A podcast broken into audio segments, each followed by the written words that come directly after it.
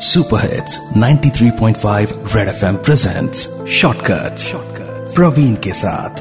ये है बड़े वाले छोटे किस्से। छोटे किस्से। राजेंद्र अपनी ज़िंदगी के आखिरी दिन गिन रहा था इस काल कोठरी में। जितना अंधेरा यहाँ था उससे ज़्यादा अंधेरा राजेंद्र का इंतज़ार कर रहा था।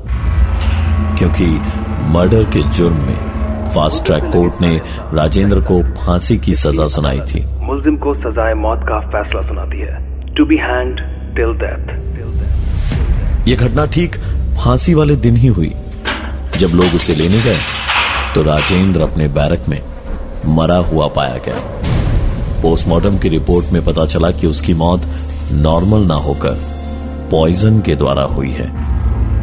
किसी ने राजेंद्र के खाने में जहर मिलाया था और सीधा शक राजेंद्र के साथ उस काल कोठरी में रहने वाले कैदी पर गया जिससे दो दिन पहले ही राजेंद्र का झगड़ा भी हुआ था। ज़्यादा शाना मत बन मार डालूँगा।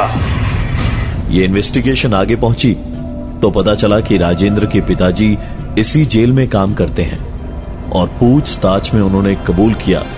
मैं नहीं देख सकता अपने बेटे को फांसी पर तड़प तड़प कर मरते हुए। मैंने बहुतों को फांसी पर चढ़ाया है। पर कोई बाप कोई बाप अपने ही बेटे को फांसी पर कैसे चढ़ा सकता है?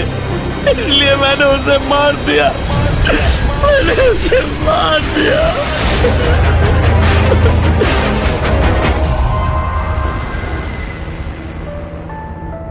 Super hits 93.5 red FM presents shortcuts.